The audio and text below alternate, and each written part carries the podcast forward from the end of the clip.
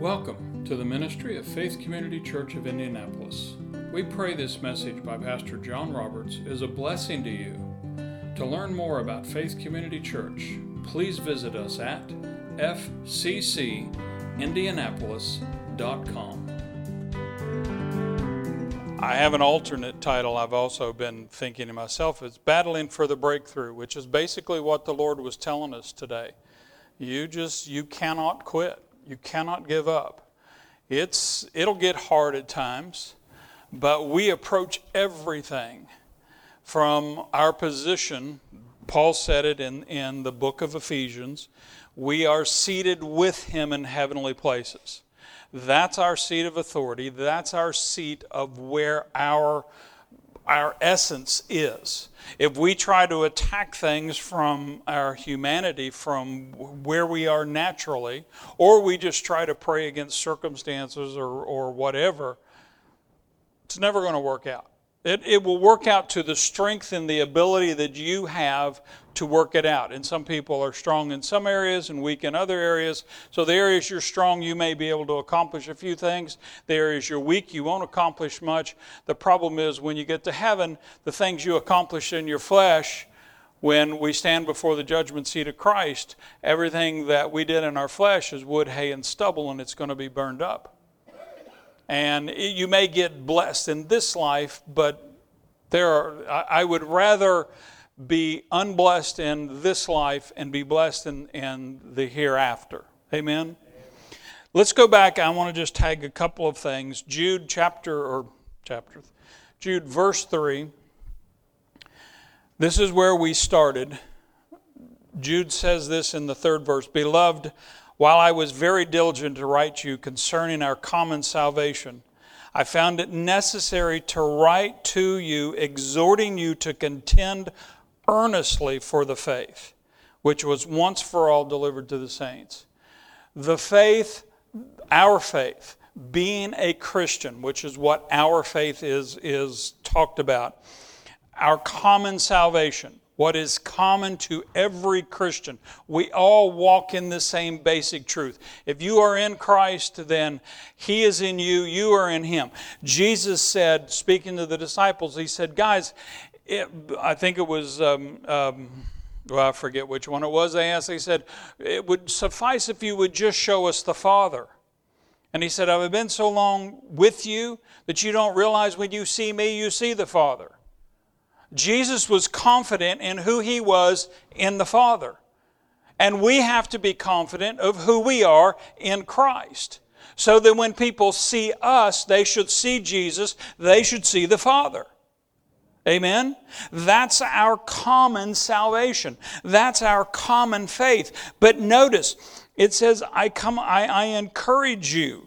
Mounce said, encourage. Uh, um, New King James says, I exhort you. That word there is parakleo. We went over this. This is someone who comes alongside to cheer you on. It's exactly what the Lord did this morning.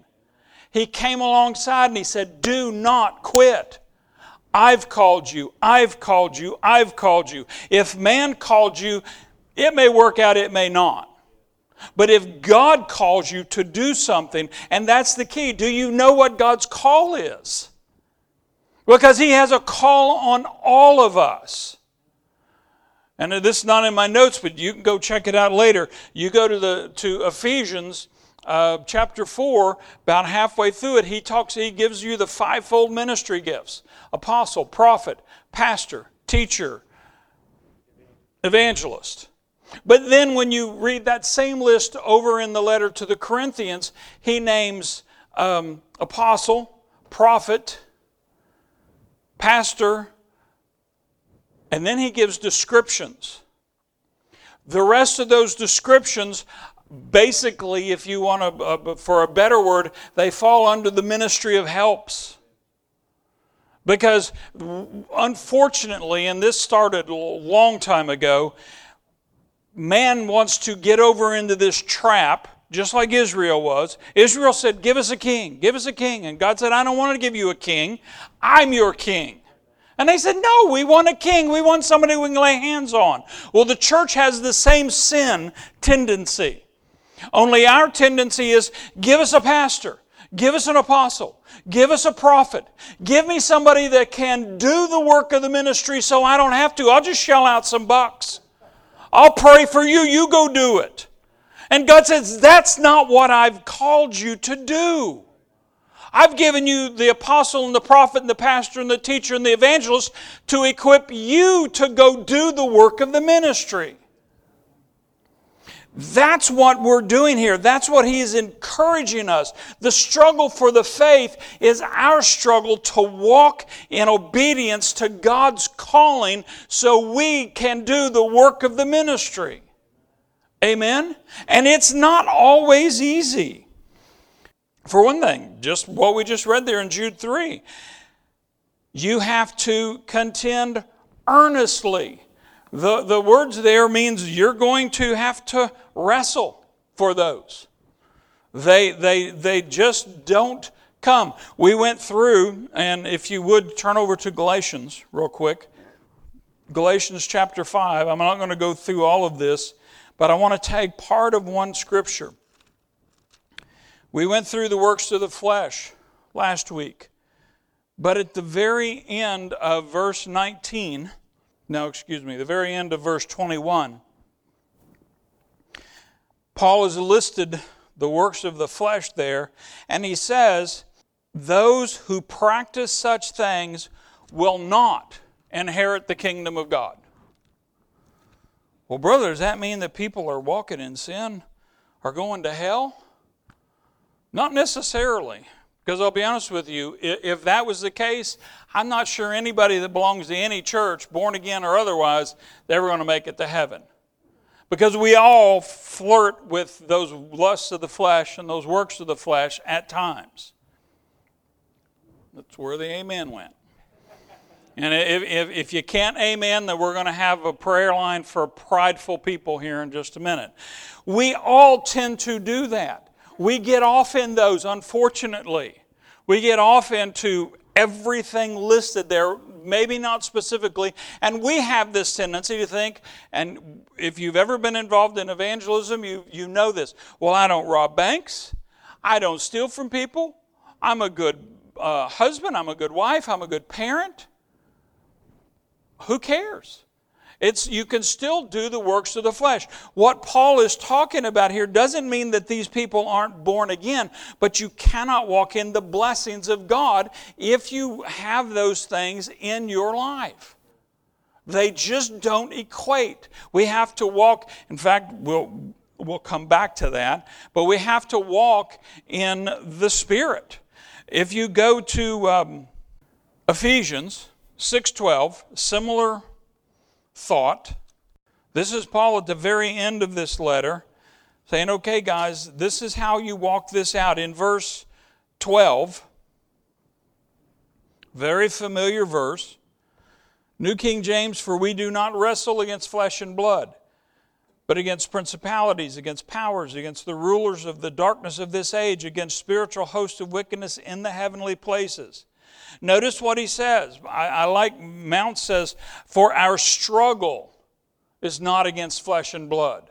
The, the word there that, that is translated struggle, I love this definition. It says it's a contest between two in which each endeavors to throw the other, and which is decided when the victor is able to hold his opponent down with his hand upon his neck.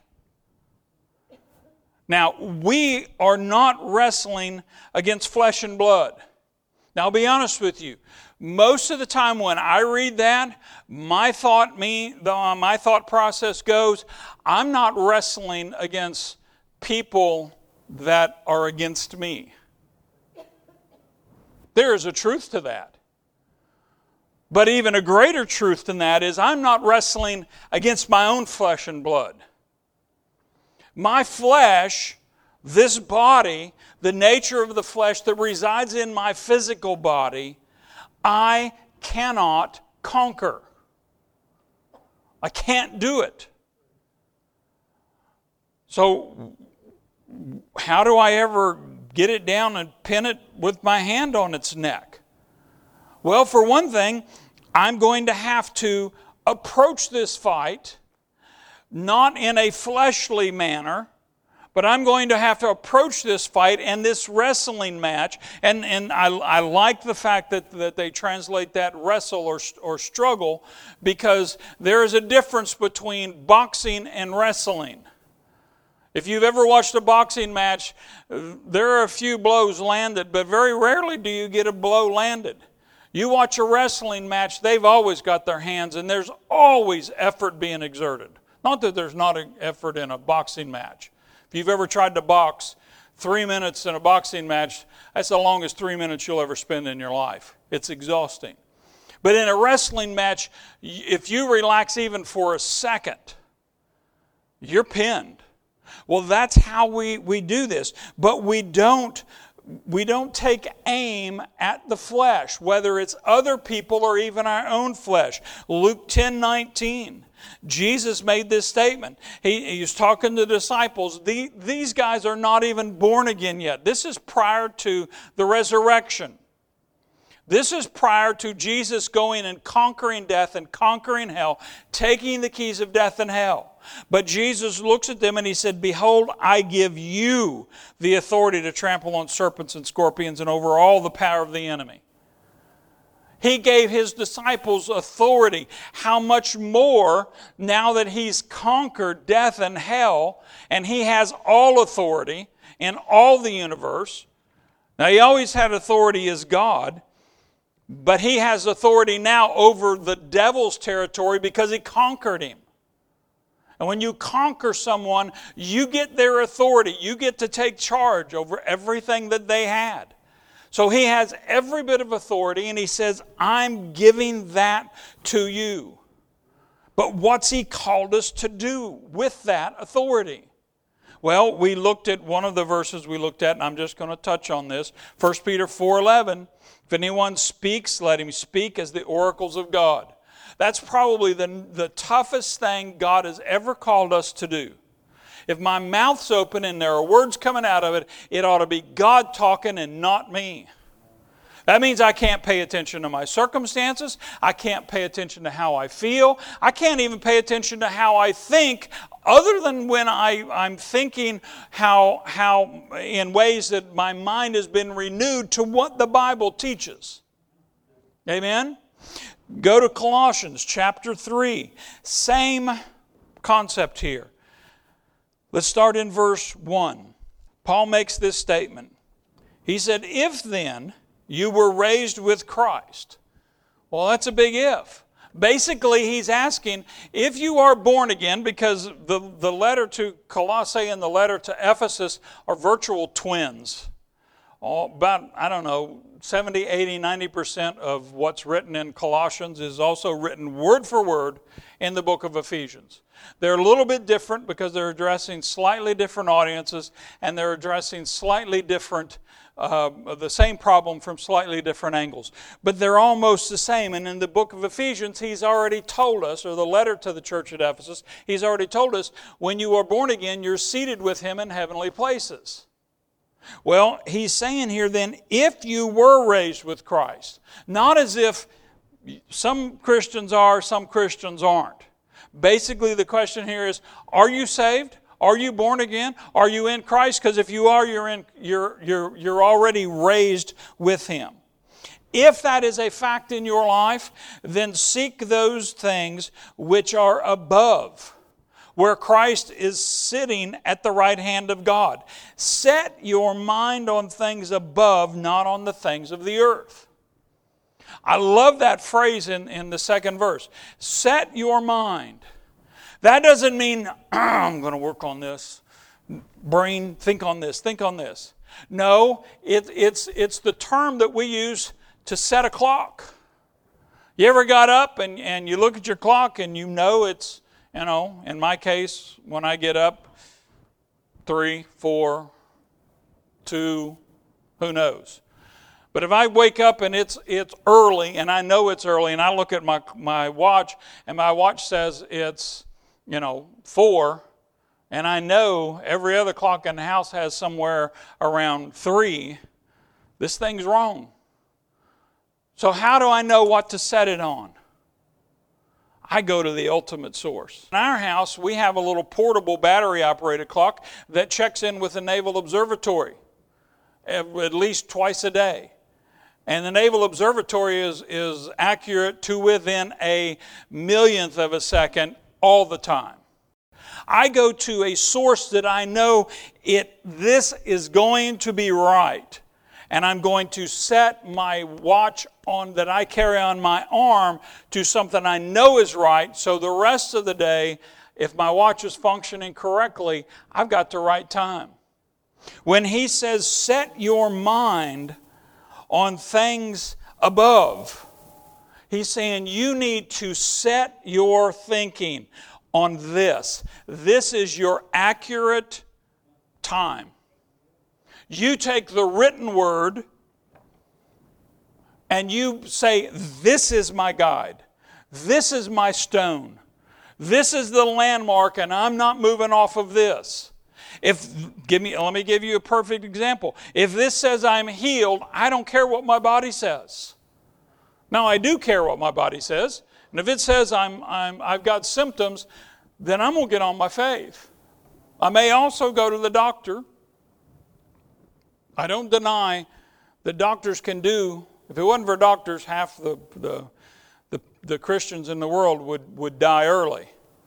Myself, no exception.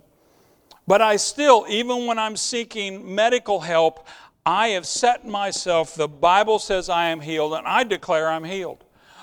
Everything, every circumstance in my life says, nope, not going to work. I go to my checkbook and I got more bills than I got at the end of the month and I got money at the end of the month. Well, if I've been sowing seed, giving my tithe, and that's not my lesson today, but those are not the same thing. Sowing your tithe, paying your tithe is that's where you start. You don't start sowing seed into the kingdom of God till you get past the tithe. With that rousing enthusiasm, we'll move on. But if I've been giving, giving my tithe, if I've been sowing seed, then even if my checkbook says, nope, you don't have enough money, I'm going to claim, no, I am abundantly supplied. I am abundantly supplied, and whatever God has to do to get the funds to me, I'm going to do that. Now, that does not mean, because uh, I, I had this situation when we were in, in, Gina and I were in Bible school, our pastor in Tulsa had a gentleman come to him and he said, you know, Pastor, you preach on prosperity and you preach that giving pays and God, God will, will multiply your seed. And I've been sowing seed left and right. And he said, And I'm not prospering. And Pastor Bob looked at him. He said, Well, tell me what's going on. He said, Well, I don't know what's going on. I'm not getting any money coming in. I just keep getting these stupid job offers. well, duh. God supplies our need usually through a job. And if you, if, if you don't have a job, believe for any job. And if you get a job and it doesn't meet your needs, believe for a better job or a promotion on that job. That's what that's how we take the word. I set my life by the word. Why can I do that? Verse 3, Colossians 3. For you died, and your life is hidden with Christ in God. When Christ, who is our life, appears, then you also will appear with him in glory. I can't, I don't rule my life by my thinking because I'm dead. You know, I, I've preached many a funeral. I've gone to a lot more funerals than I've even ever preached. But I've never walked up to a casket and tried to have a conversation.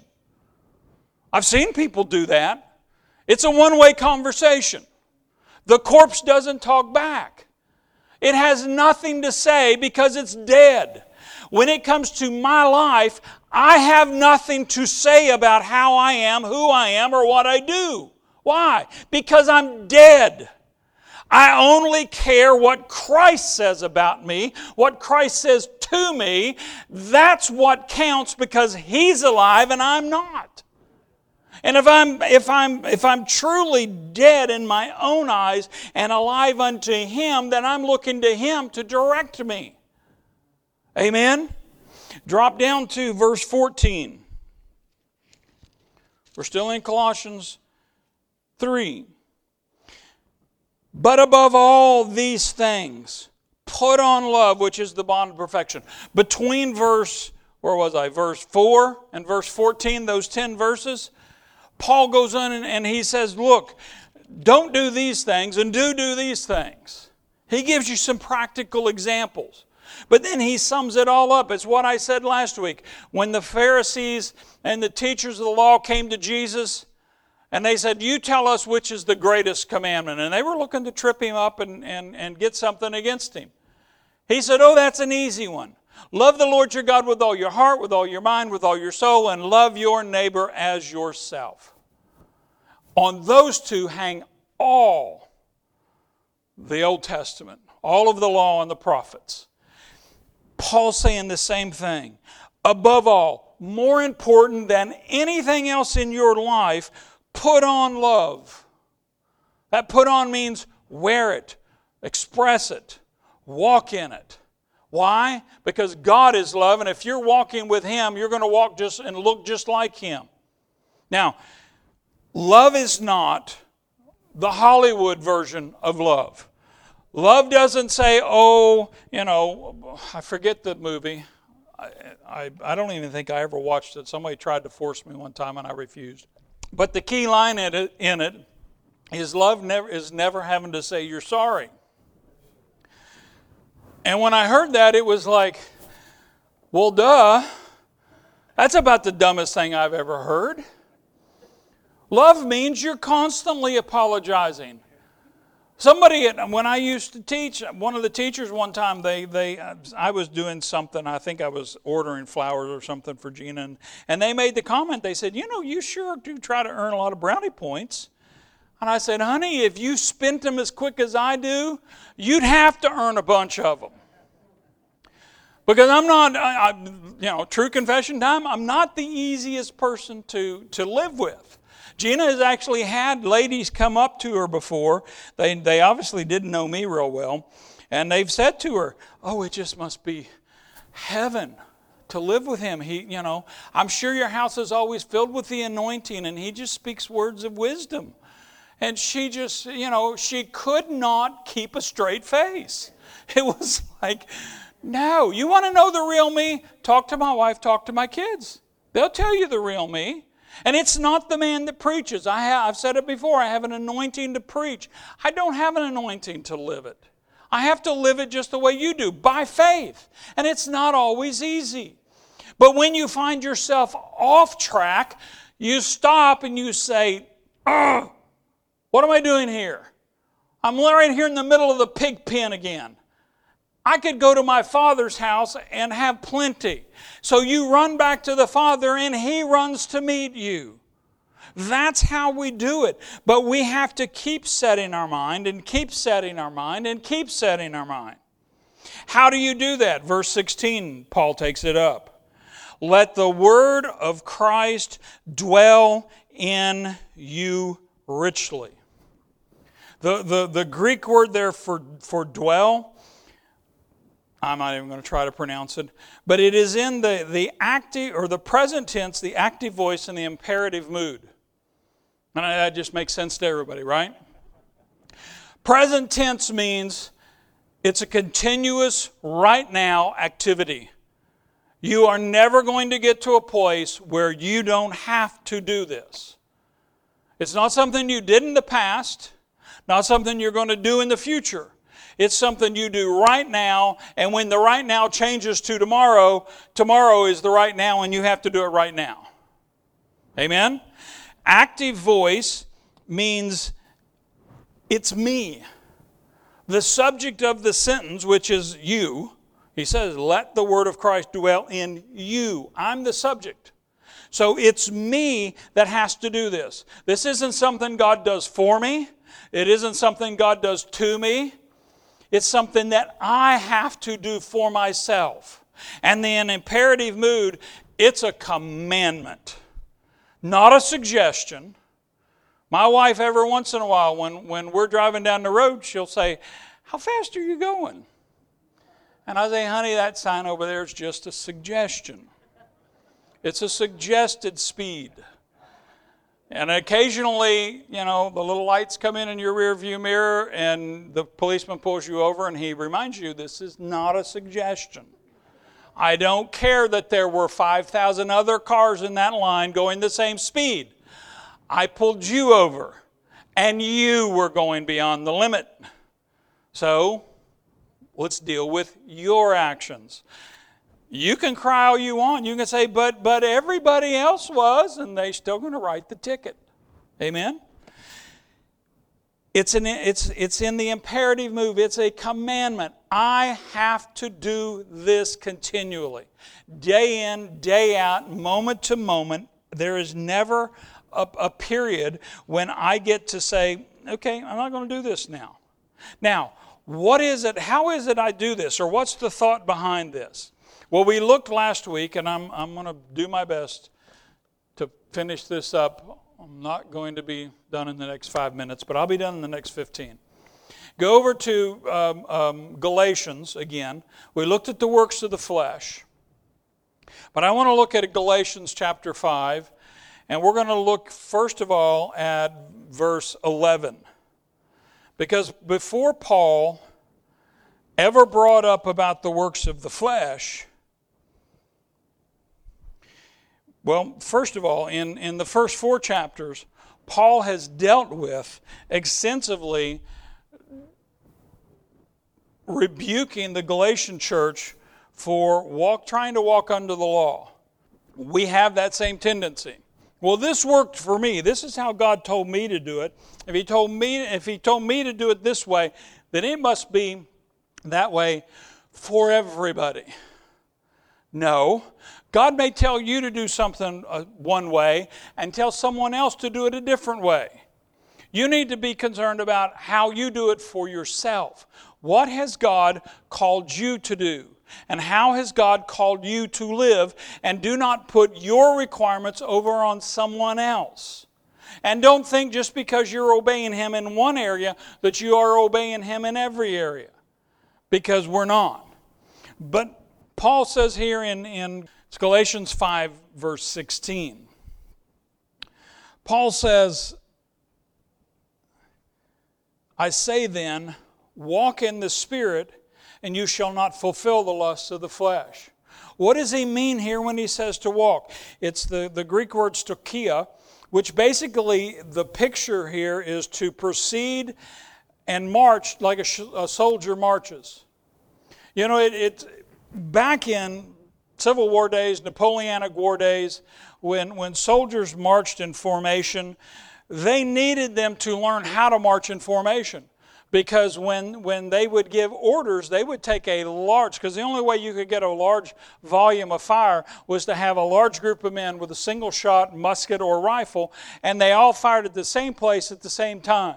So you had to have them grouped and you had to have them move in groups. You didn't just want a mob of people running somewhere. You marched, and if you needed to turn left, they needed to go at an angle, they'd go oblique, they'd go, there were all kinds of marching commands. Today, we don't fight wars like that. And yet, if you go to boot camp, the first thing they do is teach you how to march. They even teach you how to march in the Air Force. They don't walk anywhere. The Navy will teach you how to march. And they don't walk anywhere. They're out in water. Where are you going to walk to? Why do they teach you to march? Because they're trying to get you to walk and, and learn to walk and obey orders. That's what God is telling us right here. March in the Spirit, and you'll not fulfill the lusts of the flesh. If you will take my orders and go left when I say go left, and go right when I say go right, and go straight, and if I tell you to turn around and walk backwards for a while, then turn around and walk backwards for a while. Well, brother, I don't believe there's any demotion in the kingdom of God. Well, there isn't demotion in the kingdom of God, but obeying God is always promotion, no matter what your earthly activity is. Amen? And I'll give you an example of that. When we went to Rhema, one of our teachers, and his name just left me, he was retired military, and he was a pilot for the SR 71, fastest spy plane that's ever flown in the history of any country in the world ever. The thing flew so high and so fast, the skin on that thing would literally glow red. It would heat up so much, and it's flying 90,000 feet or above. You did not, you had to wear a pressure suit. They would put them in spacesuits to get in. And you had to be one of the creme de la creme to get that piloting job. This guy was, was a retired SR 71 pilot. And he retired from the military, came to Bible school. He was a colonel, full bird colonel when he retired. And when he came to Bible school, he needed to, he wanted to work because he was still young enough. He wasn't pulling all of his military retirement and he was getting no Social Security. So he had to have some kind of a job. You know what his job was? Working as a janitor in a, in a church, scrubbing toilets and vacuuming carpet. Say, full bird colonel in the Air Force had commanded men. Could have had an, probably an entire wing of, of pilots under him if he hadn't been in the, in the SR 71 program. And yet he's working as a janitor in a, in a church. And he looked at it as a promotion. Why? Because he was following God. It wasn't a demotion. Most people would look at that and say, I'm cleaning that toilet. Are you kidding? I'm a colonel. God looks at your rank and says, Who cares? This is what I've asked you to do. Will you do it? Well, in fact, Rhema had, because of this, they had a saying if you're not willing to wash some toilets, you're probably not willing to get promoted. It's not necessarily what you do, it's being willing to do anything you need to do to get to, to obey what God's telling you to do. Amen? Now, how do we do this? He says we should, well, let's go drop down to verse 22. This is where he, he um, Paul writes, and he gives us the, the fruit of the Spirit. There is an alternate translation of this verse. It says, But the fruit of the Spirit is love, but rather than having a, comma there, it has a semicolon. Meaning, the fruit of the Spirit, your spirit, walking out God's will in your life, is love, agape, singular, dot, end, that's it. And that love is expressed as joy, peace, long suffering, kindness, goodness, faithfulness, gentleness, self control. And the reason they translate that is because of the next words against such there is no law. When we talk about those things as the gifts of the Spirit, Paul just said that this is not an exclusive list. It's not a, an encyclopedic list. These are just examples of fruit that God will give you. And it, but it's all the fruit of love. How do I say that? I'm glad you asked. You all are paying attention real well. Verse 24 And those who are Christ's have crucified the flesh with its passions and desires. Verse 25 If we live in the Spirit, let us also walk in the Spirit. Paul's already said if you walk in the Spirit, you'll not fulfill the lusts of the flesh. Now he's given you the key to how to what you need to be able to walk in the Spirit. You need to live in the Spirit. The Greek word there is zeo. There are two words that we will have translated live, living, life. One is zoe, which is the noun form of this word, and the other is zao, Z A O, which is the verb form of the word for life. The God kind of life is either Zoe or Zeo. Zoe, and I want you to get this, I know it's a little technical. Zoe is a noun, Zeo is the verb. Life is a verb, life is an action. Life is something that you are actively engaged in. What's that mean to us? We'll go back to Matthew 16 16. Matthew 16 16 is when Peter gets the revelation of who Christ is. And he says, You are the Christ, the Son of the living God, the Zeo God, the verb form of living God. You are, you are the son, you're the, the, the, the offspring of a God who has its action and he is working things out because his love just not his life is just not static. Even more than that, go over to the to the book of John, chapter um, six, and we're going to finish up here in John. John chapter 6, let's start in verse 51.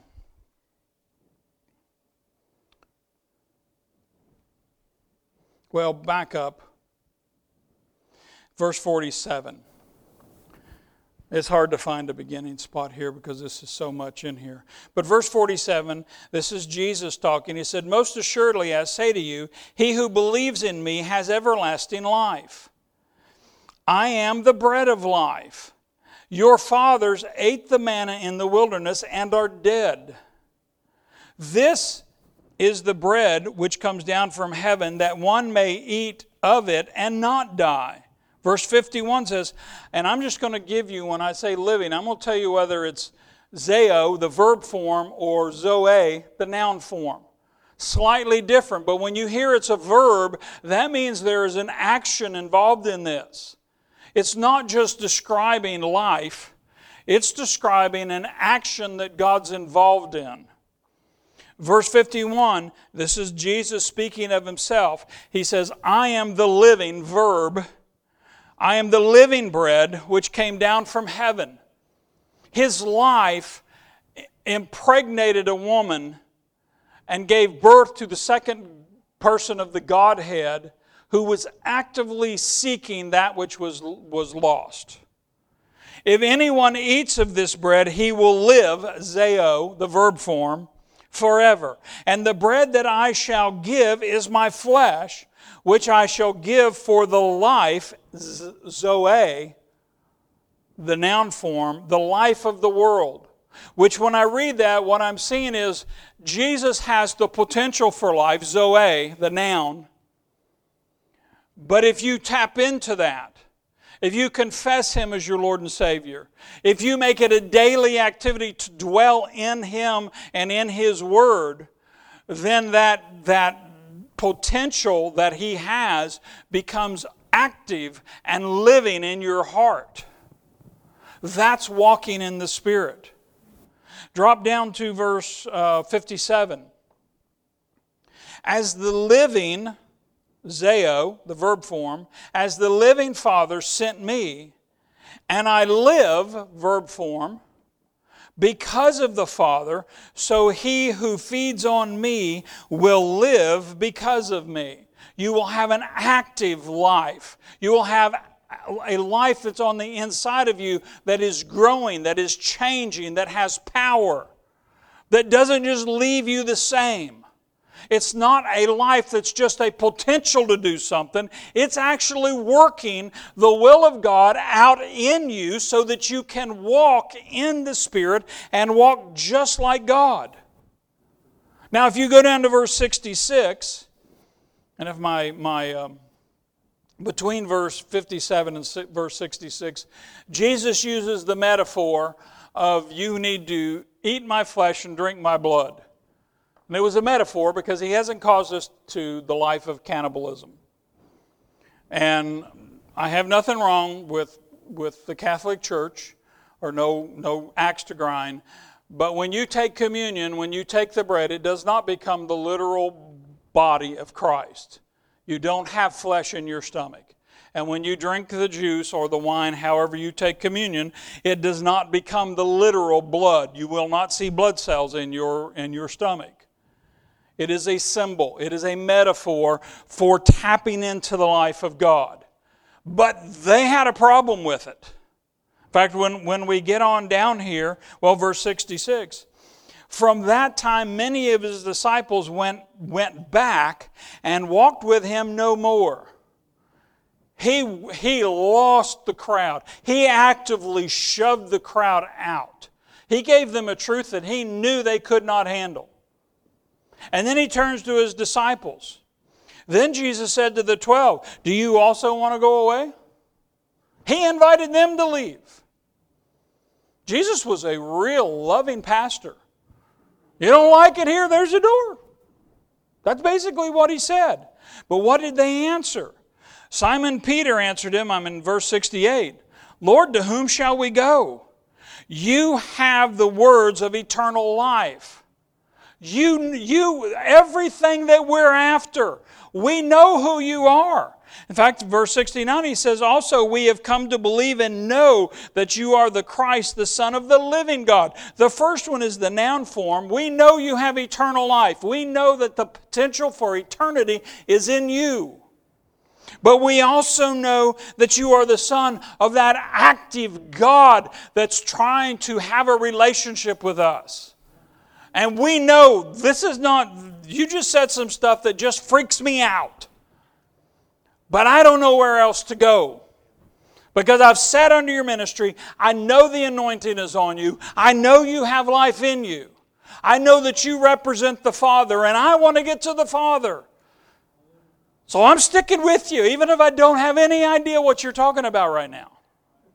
That's what the and thank God they at least had that mindset. Now, I got three minutes and I'm going to finish this up. John 10 10, my favorite verse in all the New Testament.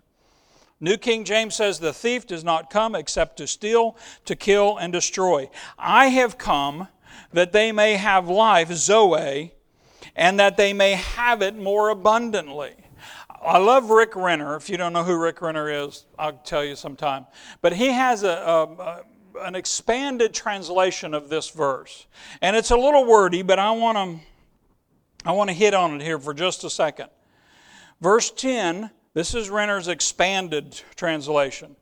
The thief wants to get his hands into every good thing in your life. In fact, this pickpocket is looking for any opportunity to wiggle his way so deeply into your personal affairs that he can walk off with everything you hold precious and dear. And that's not all. When he's finished stealing all your goods and all your possessions, he'll take his plan to rob you blind to the next level.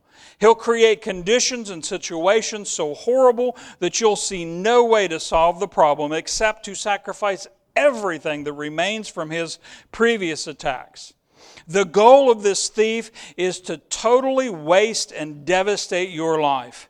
If nothing stops him, he'll leave you insolvent, flat broke, cleaned out in every area of your life.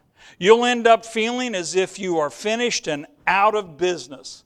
Now, does that sound like what the Lord said through Noni this morning?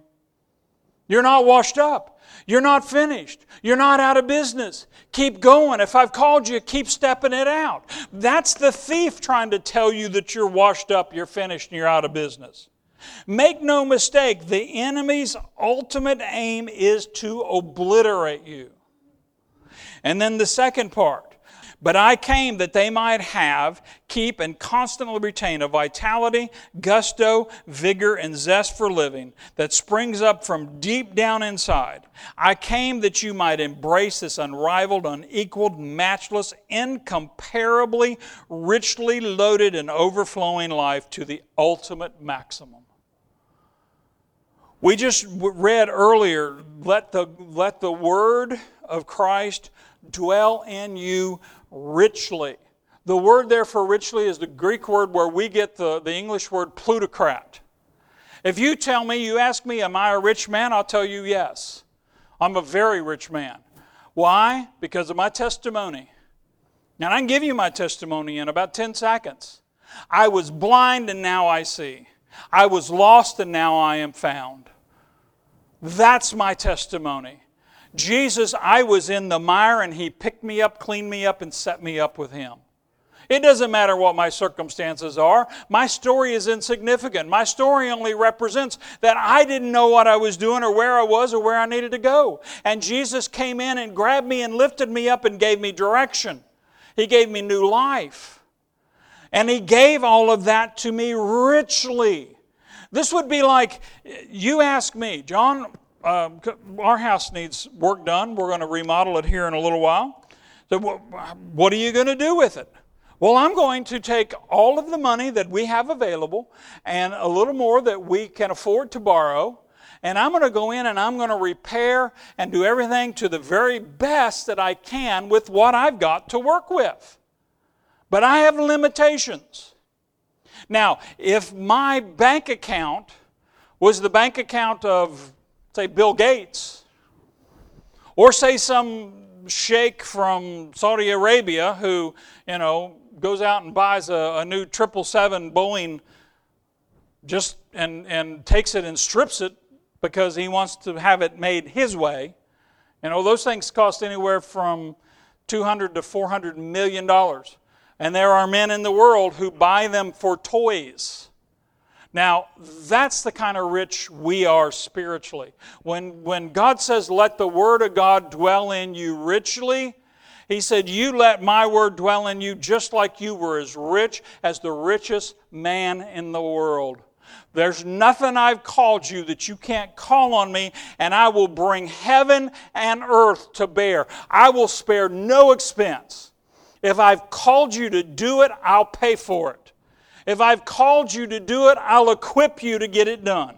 If I've called you to do it, I will make you to prosper so that you can accomplish it, not just barely, not just kind of good, but I will equip you and provide for you that you can accomplish it grandly and richly, just like you owned all the money in the planet. That's what God, and if you will let the Word dwell in you that way, then those are the resources that you know I have, I've given you to pour out. Because He doesn't give that to us just to bless us, He's given us that to bless others. The whole point of the work of the ministry is to take what He's given me and pour it out on other people. Amen? It's not a bless me club. It's not a heap it up, can it up, get all you can, can all you get, and sit on the can. It's, I want to be a, a, a, um, a tube. I want to be a source and a huge source to provide for every need of every person that comes that has a need, whether it be whatever. If God's called me to be the one to meet that need, He's responsible to supply that need. Amen? That's how we wrestle. That's how we struggle against not, remember, I'm going to go back and close with this verse. We were in, in um, Ephesians 6. I don't wrestle against flesh and blood, but I do wrestle against principalities, against powers, against the rulers of the darkness of this age, against spiritual hosts of wickedness in the heavenly places. I have to back them off. See, my problem is not my circumstances. My problem is not people. My problem are the spirits in this world that want to come and steal, kill, and destroy. Whether it's in my personal life, in my family's life, in my nation's life, in my church's life, it does not matter. I loved what Lee said. God has called us to bring light into darkness. If you're not, if you don't let the word richly dwell in you, though, you have no light to shine. You have to have the word. That's the only thing that changes. The only thing that has the power to make change, the only thing to manifest the life of God in the noun form and make it a verb and make it active and changing people's lives is through the Word. The Word lived, the Word spoken, the Word lived by faith. Thank you so much for joining us today. If this message has blessed you, we invite you to visit us in person at the corner of Highway 31 South and Southport Road, Indianapolis, Indiana, or visit us online at fccindianapolis.com.